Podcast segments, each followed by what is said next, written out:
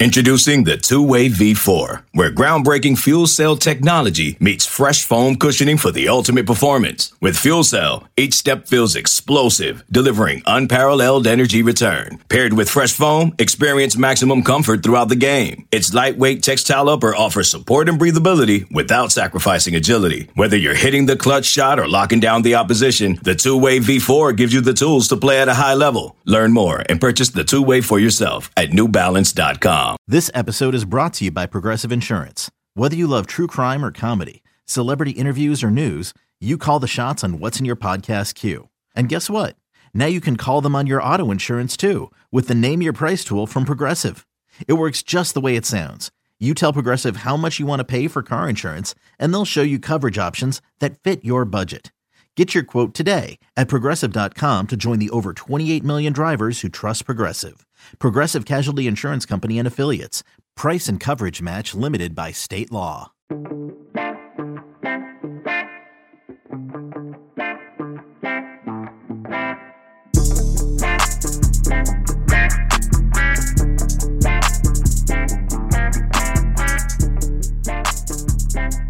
And welcome back, everybody. Another edition here of the Auburn Undercover podcast on the 24 7 Sports Network. My name is Nathan King. We are now obviously into SEC game week for Auburn as the Tigers get ready to head to College Station 11 a.m. on Saturday against Texas A&M, Jimbo Fisher, and the Aggies. And obviously, we're going to talk about that game this week. Going to go around the horn on the SEC a little bit, though, with our publisher here of AuburnUndercover.com, Ronnie Sanders, and Paul Finebaum from ESPN and the SEC Network makes his return appearance on the Auburn Undercover podcast. Paul, how has uh, how has the early stages of the season been treating you? It's been pretty fascinating, uh, Nathan. Uh, you know, every week it's seemingly there's seemingly been a meltdown. LSU was the first week, Alabama the second, and Alabama the third. what do you see um, this weekend, and what does it mean for for Auburn? What does it mean for Jimbo? Yeah, well, uh, let's talk about Jimbo. Uh, an Auburn win out there, and uh, you know where does Jimbo go? Uh, I mean, seriously. Uh, I, I, mean, you look at uh, you got Arkansas next week, if I'm looking at my schedule correctly, and then Alabama and Tennessee. if he loses to Auburn, he's very likely to lose the next three. And at that point, I, mean, I'm giving you the Armageddon scenario. Uh, I think it's going to be more difficult for him to survive. But on the other hand, I still think they have a pretty good team. Uh, I mean, I, you guys need to tell me more about Auburn because I haven't seen a lot of Auburn. Uh, I've seen a little more of A and M, and I think offensively they have a lot going for them. So, uh, to me, this is a, a pretty good spot for A and M. Well, and Nathan could jump in here in a minute, but I, you know, after three games, um, I don't think we know a lot about Auburn. Um, you've got so many different, so many new players on the team. You've got so many new coaches. Um, you've got so many, so many, so many new people around around the uh, around the program. Uh, I'm not sure that these guys even know how to play together. And yeah. you know, you, you look at the first game, you didn't get anything out of that. Um, you know, the Samford game was a Samford game. I mean, it was. I don't think we got much out of that. And then you look at the Cal game, and it was they were they were fortunate to win and didn't play very well. So I think this weekend says a lot. Um, you know, I think what I looked it up the other day. I think Auburn's four and one in College Station, um, so it should be interesting. Um, yeah, I, I, don't think there's a there's a tremendous advantage uh, for. I mean, I, I, think Texas A&M has the advantage, but you know, playing at 11 o'clock. I, I did. Uh, we did our show uh, last Saturday morning, and we went into the stadium uh, at the beginning to the, the last 30 minutes, uh, and we're talking 10:30 in the morning in Starkville, Mississippi, on a 90 degree day. There was no atmosphere. Uh, I mean, this isn't Kyle Field at night, and I, I, I happened to look at the forecast. I don't know if you guys have seen it for College Station. It's co- it's getting cool where I am. I mean, I walked out today and I, mean, I was shivering. I think the forecast Saturday is 98. So uh, you're, you're talking about half of that stadium being in, you know, you know probably 95 degrees, uh, heat index of 110. I mean, I don't, I don't think the atmosphere is going to be too exciting. Do you? I agree. Well, I always Kyle Field is always one. I've only been there once, but and, and you guys have probably been there a lot more. It doesn't have the same, I think, decibel ceiling that that maybe some others do. I haven't been there for a night game. The only one I was there was when Auburn did win, but rowdiness I don't think is Nathan. It's it's it's it's like a lot. It's completely different at night. I mean, it's, really uh, okay. Uh, it's got a vibe at night, but uh, I, I, don't know how many stadiums do have a vibe at 11 o'clock on a 95 degree day. LSU well, may be the only one. well, I remember us playing uh, when I was at Auburn. Uh, we played at Ole Miss, um, and of course, you remember how the 11 o'clock games went when we were at Florida, Paul. Um, I believe the Mississippi State game where we got fired was at 11 o'clock. Right, exactly, it was. You know, but I remember being on the sidelines at Auburn, and I mean, and we're playing at Ole Miss, and I mean, it was an 11 o'clock game, and you know, there was it was just kind of a, you know, other than other than getting pelted by whiskey bottles along the sideline, it was it was pretty pretty dull. Yeah, I've been I've been to I've been to 11 o'clock games in in Tiger Stadium, and you saw what happened last year. Tennessee won by 28, and then of course I was down there in 2001 uh, when when when the whiskey bottle missed me and hit Tuberville. So, uh, yeah, it, uh, it, it's a totally different story. It's completely. I mean, and you mentioned Tiger Stadium. I mean, LSU at night is a completely different different animal than at 11 o'clock in the morning, even at 2:30. Um, you know, Tiger Stadium at night is a completely different atmosphere. Um, well, uh, talking about Auburn, how do you see the uh, the Georgia game in two weeks? Yeah, I mean, I think it, assuming Auburn survives this game without you know just completely imploding, uh, and that's that's not a great analysis there. But you know, let's say they're they're competitive, win or lose. I, I think that game sets up really interesting because there, there's a real concern at Georgia right now. They lost one of their uh, key linemen, I think Mims. Uh, that's a big deal. People tell me inside that building that they are. That is not a minor injury. Uh, insiders always look at things a little differently than those of us on the outside. Georgia can afford injuries more than any other school, but still. Um, and and they have to be questioning themselves uh, right now about you know where, where, where is this program? It, it, was a rough off season, if there can be such a thing, but it was, and it doesn't. Uh, the start of the season's been pretty shaky. There's no there's no there's no reason why Georgia should be in trouble against South Carolina, and I mean, there's no reason whatsoever. Uh, that's not a game you you look at like uh, Samford I mean, that's that's a legitimate rival. It's also a school that beat you about four years ago in your building. So, uh, I mean, it, I, I didn't understand that one. So I, I, I saw more. I, I, didn't see the first half. I saw the second half when they played well. So I'm, I'm at a disadvantage. But I mean, I think that could be a big game. Is that is that that's a two thirty game if I remember? So I think that that sets up for a, a really big moment for Hugh Freeze uh, in in his tenure there. You know, because of you know the importance of that game, the weirdness of having that game bounce around the calendar like it does. I mean, I, I don't know about you guys, but uh, that that game where it was in mid November was about as special as anything on the calendar. Absolutely, absolutely. A little bit like the Tennessee game, you know, third Saturday yeah. in October. I mean, exactly. I mean, I, I mean, I I mean, the Iron Bowl stand alone, but my it was one probably my favorite game because it, there was just such. I got to Auburn uh, at the you know around the same time, right right before Pat died, so there was just so much. Uh, there was so much history in that game, and you know the first time I covered an Auburn Georgia game, uh, Herschel Walker was playing for the first time. I mean, there were you know so it, there were the, the, connections were endless. Uh, I don't know if they still are, uh, but you know I mean, I'll, I'll, I'll, show my age, but when, you know, how cool was it when the Auburn coach played at Georgia and the Georgia coach played at Auburn? I mean, that, that made it really uh, an incredible rivalry.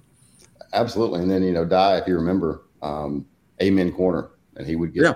he would get his cough before Amen, before Amen Corner. I mean, think about uh, this is during the heyday of Florida and Georgia. And, I mean, Auburn played Florida, Georgia, and Alabama. And, and I mean, there may have been like a homecoming game thrown in there, but that, that's how the season ended. Absolutely. And then you had Tennessee earlier in the year. Yeah. And what do you see happening with um, with Saban after the season? I mean, how, how much longer do you see him going?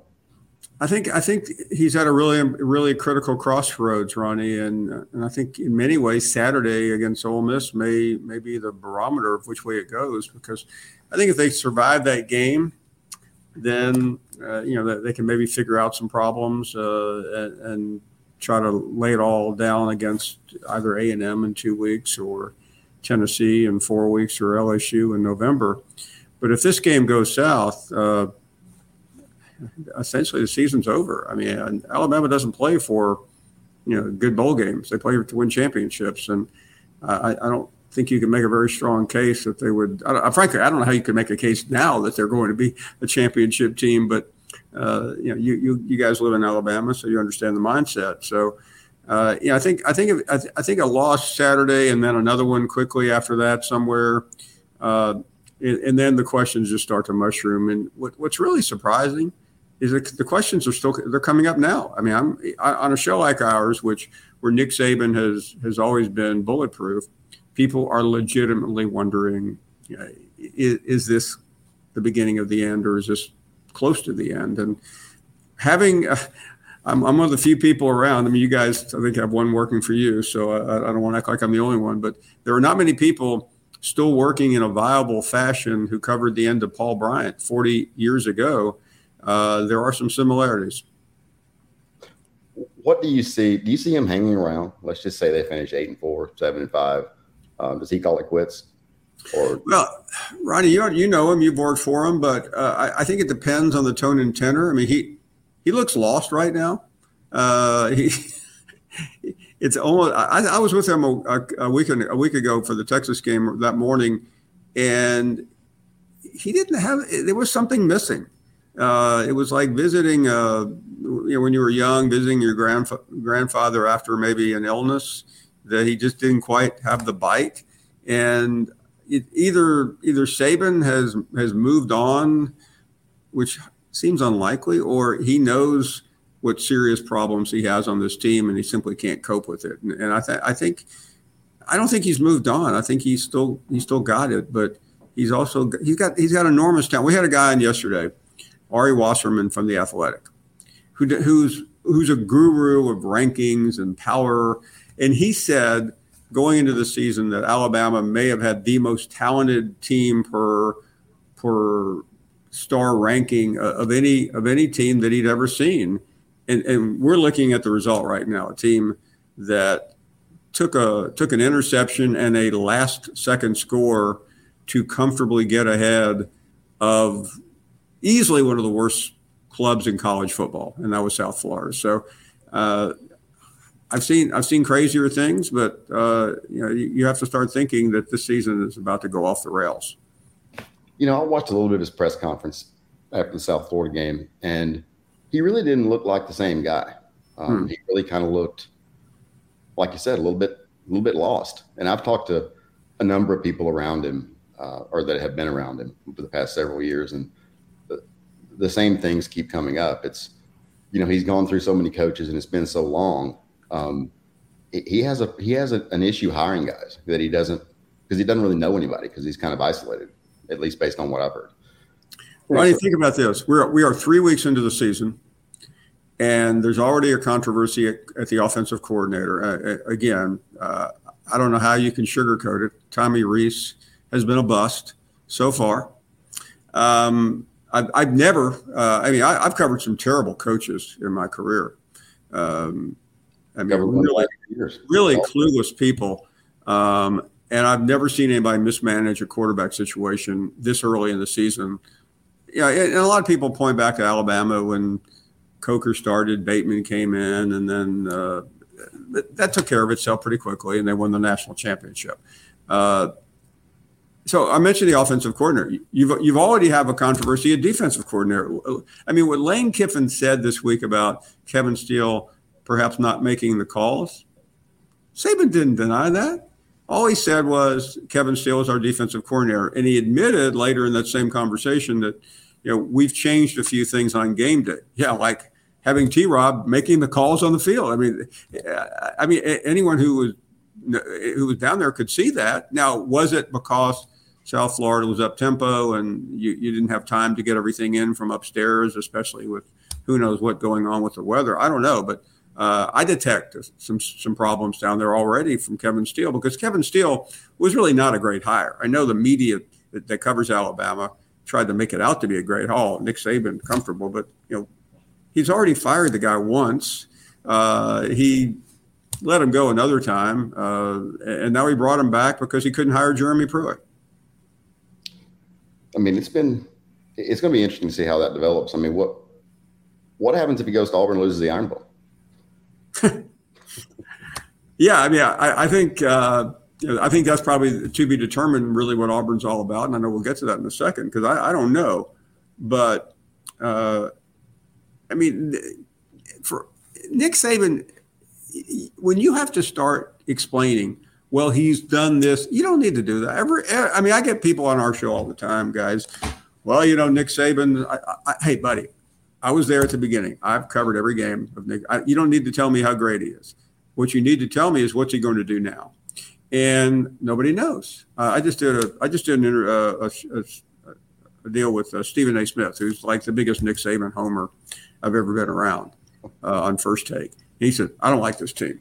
I mean, like, I mean, if people are looking for exits, trying to get off because nobody wants to be associated with it, and uh, I mean, I think there's enough talent on this Alabama team to to win big games, but is it is it is there enough to win consistently? I don't think there is. Um, it's going to be interesting. What do you see about what do you see in scheduling as Texas and Oklahoma come into the league?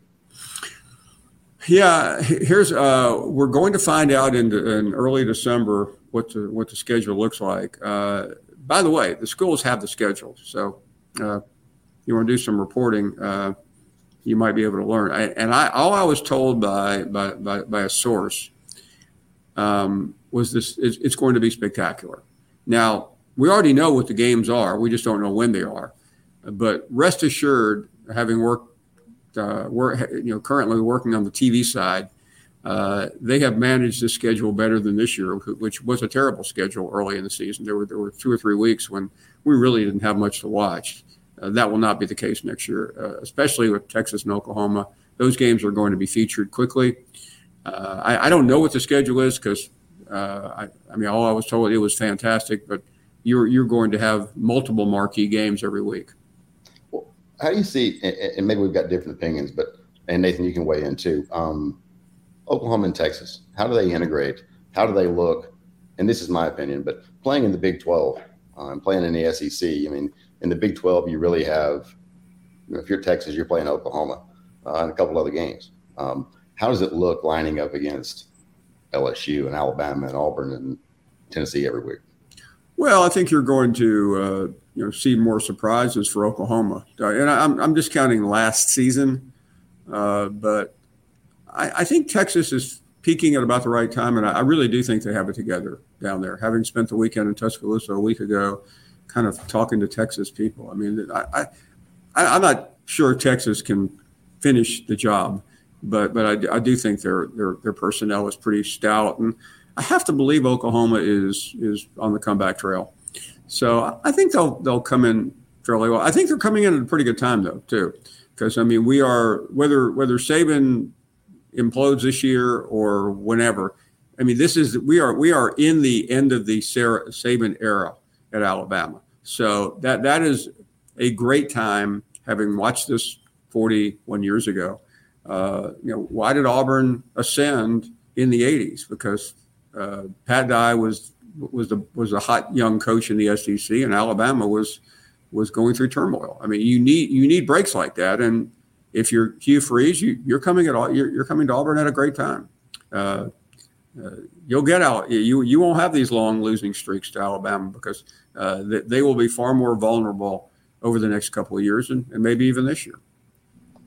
Paul, we mentioned it earlier how young the season still is. I think I think after this weekend, everyone in the SEC will have started conference play in in some form or fashion against another conference opponent. When when you guys are doing your analysis, and I guess when you're just looking at the league as a whole how do you sort of balance early in the year? Because this is a challenge for me personally, looking at the first three games of the season versus preseason stuff. Like, because like you said, we don't know a lot about Auburn. A and M did they just turn the ball over a bunch at Miami and have a bad defensive game? It's just there's I feel like we're to get a lot more data this weekend, but how do you in the early stages of the year kind of balance preseason expectations, what we think is going to happen versus what we've seen in, in limited work on the field? Well, the, the one thing I, have learned uh, is that in today's world, you're always going to uh, get an inflated view. And I blame people like Ronnie Sanders for that because they they run websites that that cater to fans, and fans don't want to be told bad news. Uh, uh at some point, you have to, but uh, and I'm not I'm, I'm using that as an example, but with, with so many sites out there, uh, and Ronnie's been you know you understand the entrepreneurial entrepreneurial side. There, there's a little bit too much said about every player. Uh, not to pick on Alabama, but why not? Uh, they uh, they got they got a, a, left tackle from from Iowa, best player, best lineman in the country. Uh, he's going to dominate. He's going to be. Uh, I had uh, Cole uh, told me two weeks ago that that may be the biggest and most impactful offensive line in history. The three of us could get could get through uh, the blind side on, on Alabama right now. I mean, that guy can't block anything. Uh, I mean, uh, so and he, I'm sure he'll turn out to be an All American, but but he's a freshman. That's a bad position to be at as a freshman, and you understand that, Ronnie, having been on that football field. And I think we all just, whether we're Tennessee fans or Auburn fans or Alabama fans, we we go to our our friendly site, whether it's Auburn Undercover or whatever, and we get told how great every every position is going to be. And I, I by the way, I'm participating in this. Uh, I have blindly said things about coaches and teams based on instinct and, and intuition as opposed to real information. But how does anyone really know? So uh, you start, you, you try not to overreact after the first week, but we all do. Uh, in Auburn's case, uh, you knew Auburn wasn't very good against California, but you also knew Cal was pretty bad too. So, but you you, you took whatever you got and, and you hope you turn it into something, and you hope you don't have a Utah in the first week of the season, or Miami or Texas. And fortunately for Auburn, uh, the schedule worked out. I mean, think about Auburn. If Auburn had to open the season at Utah, if Auburn had to play Texas, if Auburn had to play Florida State, uh, what you do, you prolong the inevitable, but you also have a chance to get better and I, I don't know if the cliche first week to second week is really true or not. Everybody says it. Um, but at least you get a chance to stay alive, and that's what you want. You don't want the season to be over after. I mean, many people wrote Florida off after the first third. You don't want you want you don't want to be written off before you get to the first Saturday night of the football season. Well, eh, you know, and last Saturday night against Tennessee, what do you make of you know Florida now? What do you what do you make of Tennessee's struggles? Uh, I think they have real concerns because uh, I still believe that Josh Heupel is a is an outstanding head coach and play caller, but uh, you know he got he got away with stuff last year. Uh, should have never won the uh, the Alabama game. I mean that that was a gift. Uh, you know, five or six plays in that game that Alabama just handed them the game, and and then the the Nick Saban Pete Golding defense at the end. You know, let's you know we got we got the most prolific passer in the game who's just destroying us. So why put pressure on him? Uh, you know, let's just just uh, just let him have all the time in the world to find all American receivers. Um, so I, I, think I think they'll bounce back, but that was a that that was just a punishing loss, and uh, Tennessee uh, probably you know should have never been considered uh, as great, but how many programs have fans after the first AP poll comes out who are just belligerent over their team not being ranked? I heard it from South Carolina fans. I heard it from Tennessee fans. I heard it from Ole Miss fans. Uh, it's just the nature of where we are. eBay Motors is here for the ride. Remember when you first saw the potential? And then through some elbow grease, fresh installs, and a whole lot of love, you transformed 100,000 miles and a body full of rust into a drive that's all your own. Look to your left. Look to your right. It's official. No one's got a ride like this. There's nothing else that sounds like, feels like, or looks like the set of wheels in your garage. With over 122 million parts, you can make sure your number one ride or die stays running smoothly. So there's no limit to how far you can take it.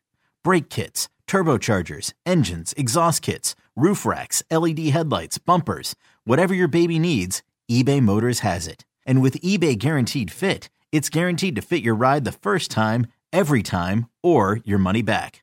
Plus, at these prices, well, you're burning rubber, not cash. Keep your ride or die alive at ebaymotors.com. Eligible items only. Exclusions apply. Okay, picture this. It's Friday afternoon when a thought hits you. I can spend another weekend doing the same old whatever, or I can hop into my all new Hyundai Santa Fe and hit the road. With available H track, all wheel drive, and three row seating, my whole family can head deep into the wild. Conquer the weekend in the all new Hyundai Santa Fe. Visit HyundaiUSA.com or call 562 for more details. Hyundai, there's joy in every journey. Yeah, I know we're jumping around a little bit, but uh, you know Auburn's got A and M this weekend, and you know what? Obviously, there's a lot of chatter about Jimbo and his seventy some odd million dollar buyout. Um, you know, one of the things that kind of jump out to me, that kind of jumps out to me, is you look on look at the coordinators on both sides of the ball. You've got Bobby Petrino on one side, who does not have the most ethical. Uh, really, what gave you that idea? Reputation. And then on the other side, you've got DJ Durkin, who certainly had his issues. Uh, and then you've got Jimbo, who um, has uh, certainly not. All you're missing is Mel Tucker. Exactly. You know. Um, so it, eh, it, eh, no, it's a. You know, Durkin was. You know, remember Lane Kiffin hired him, and you know Kiffin took some heat, and it worked out moderately well. I mean, he's got a record, uh, but he but he does have baggage. But I mean, nobody has more baggage than Bobby Petrino. I mean, he he retired the trophy, uh, but you know, it was a desperation move. I think the real question is, uh, and, and, I think we'll all know more after being in College Station this weekend. It's just what is the mood of, of that fan base, and not the fan base, but uh, the fat cats, the guys that you know have the thousand dollar boots and the, the ten gallon hats, and you know, can they can they you know if things got really bad, they lost Auburn this weekend, uh, which is possible, and drop the uh, the Arkansas game and the Alabama game. I come on, uh, seventy million for those guys, Ronnie. I mean, that's they can find it. Well, it's, Gene, it's Gene Chizik, twenty twelve. I mean, could be. It could be. Um, it's going to be interesting to see how. Yeah, I mean, Auburn. Auburn didn't really. Uh, I mean, Auburn. Nobody. Nobody went to Auburn officials and said, uh, "Hey, he did win a national championship." They knew they had to get rid of that guy. That's right, and I think Jimbo is much in the same position. Certainly, if it if it implodes, and if you talk to people, um, it, it, there's a lot of concern around the program that he's kind of lost lost control. What was interesting is he he had managed to calm it all, calm it down. With the, the Petrino hire sucked so much oxygen out that Jimbo's future really wasn't a big deal. I sat with him at media days, and you know when I brought up his future, he kind of laughed it off. I mean, he I mean Ronnie, you know him better than I do, but I mean that's a kind of a typical defense mechanism but uh, you know, he, he had me believing for a few minutes that this thing was turning, and I, I, I don't know what to make out of the Miami game. So uh, there's no reason to make too much out of it right now. These next couple weeks will will tell us all we need to know. For sure, Nathan. Yeah, I was, I was gonna say as much as I'm kind of I'm willing for the sake of this game to write off. And I'm talking to somebody who works who covers Texas A&M yesterday. They do believe that there are some real defensive issues from that game, just like Auburn thinks there are offensive issues from the Cal game. But again, we can say it a lot of different ways, but this should be kind of an equalizer on Saturday to really let you know where both teams are. I think an an A and M win is a lot, or excuse me, an A and M loss is a lot worse than an Auburn loss. You're yeah. not necessarily expecting Hugh Free. Uh, we were talking about it yesterday, Ronnie, with the 11 a.m. kick, which by the way we've been talking about it here, and Hugh Freeze talked about it this week, saying what a difference from the Cal game, which was 9:30 p.m. Auburn time. You know, this is much more of a business trip kind of element. But we were talking about yesterday, Ronnie. Like this is this is the definition of a of a loose game for Auburn. Nothing to lose. Beginning of SEC play. Freeze said it yesterday. He said it all preseason. How much more talent other teams have than them? Like he's you know he's he's very candid about it. He's saying these guys stack class after class after class of this talent. We've got half a recruiting class and a bunch of transfers, and so I think that can play into Auburn's favor. It, really, all the pressure is on A&M. I want to talk about Jimbo. I want to talk about Petrino. I want to talk about the expectations there. I think it's a good spot for Auburn. I'm not sure if I'm going to pick them to win, but eh, in terms of a in terms of an SEC opener, it's kind of nice to be able to go and play loose in an 11 a.m. game. yeah, I, mean, I, I, frankly think, guys, that Auburn just needs to compete well. Um, I don't expect them to win, uh, but you know, I think the Georgia game next week uh, is is is, is far more important just from a recruiting standpoint. From this game will get be forgotten about quickly uh, outside of uh, outside of Auburn, uh, and you know what you don't want is just a disaster, uh, and then try to turn around and, and, get ready for Georgia. But it, it you just want to. I, I mean, I, I've seen a lot of first year coaches and you, you want moments that that convince your your program and convince your fans and mostly convince recruits that you're on the rise. And you don't want to go you don't want to go into A and M, which is a program that has lost its luster, and, and just look terrible and get run out. If you go back and look at the A and M game last year, uh, there's a psychological element, element to that. Now, half of Auburn's football team wasn't there last year, um, but the guys that were, um, and the A and M players that experienced that atmosphere, I would think that would have some kind of effect. Um, because certainly the Auburn fan base uh, showed out last year, um, and um, as an alum, um, you know you you get comments from around the country like, what, "What's with you guys?" Um, and you know, I, I think that's uh, maybe that's an uh, maybe that's a uh, an issue too. Maybe not.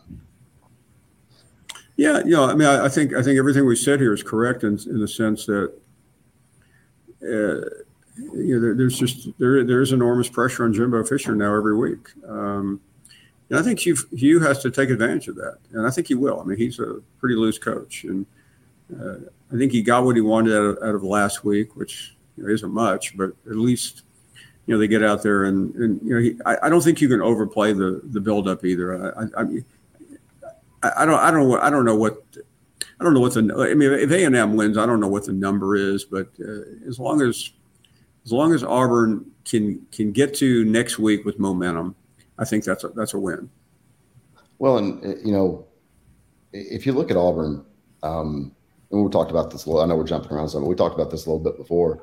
Um, Auburn is probably more aligned, and you've been around longer than I have, Paul. But you know, if you look back to 1981, um, Auburn's probably more aligned now than at any time since then. Maybe a little bit when Tuberville was hired for a short period of time, but you know, other than that, I mean, to have a president, the athletic director, the head football coach, new facility, um, all that stuff, it sounds very similar to the '80s for Auburn.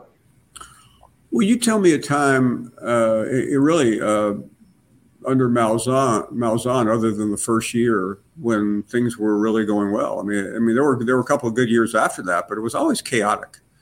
And really, after I don't know, his last five years were were roller coasters. So no, you're right. And, and, and I think uh, what's important now is you know that alignment translates into recruiting, and Auburn is doing well, but it has to it has to do better. Uh, I mean, the, the, what, the, kind of players that Georgia, Alabama, LSU, or and A and M too are stockpiling is, is pretty unbelievable. And I think I think that's another aspect of Saturday. It's a, it's an important recruiting game uh, because these guys do watch. They pay attention to these games, and you know you're you're always uh, at the mercy of what some 17 year old is thinking. Now, I don't think he's going to think too much of what's going on at A&M, so that's an advantage. Yeah, well, and even from we saw it was kind of a meeting of the the past and the present.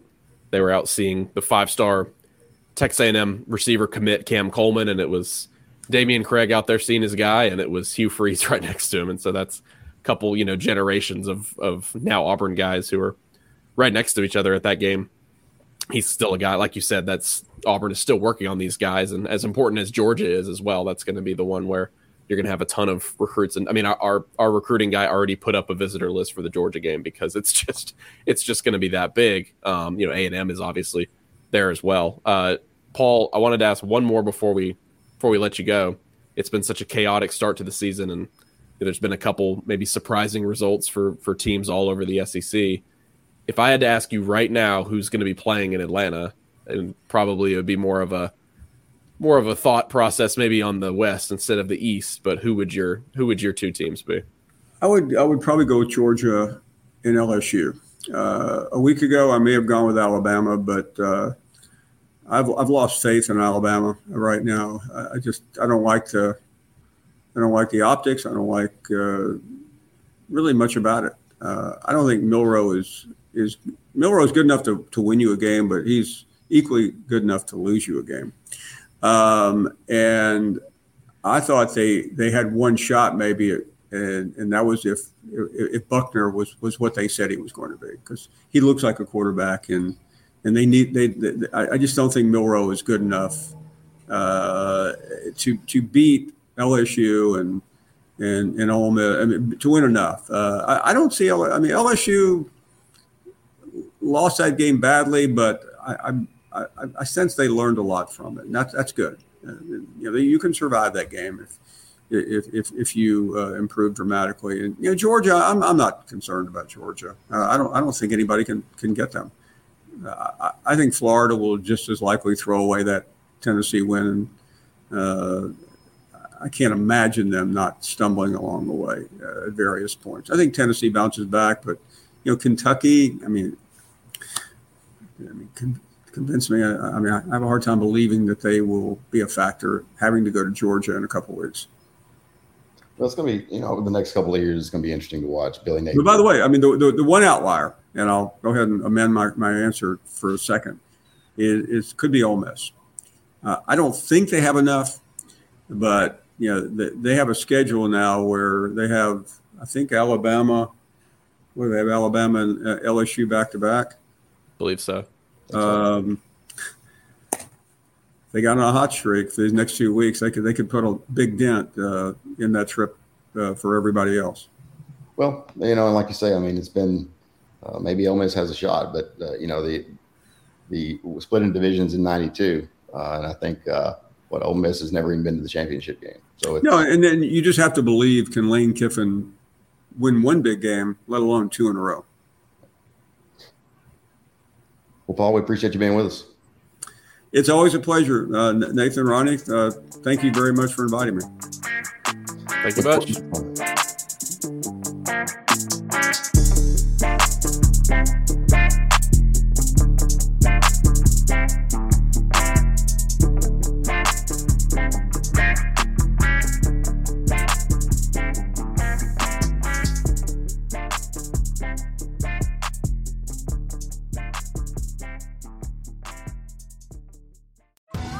Survivor 46 is here, and so is On Fire, the only official Survivor podcast. And we have a twist this season. The winner of Survivor 45, Dee Valladares, will be joining us every week. We're going behind the scenes of the biggest moments, the how and the why things happen, and the strategy and analysis you can only get from someone like me, a Survivor winner. Listen to On Fire, the official Survivor podcast, wherever you get your podcast.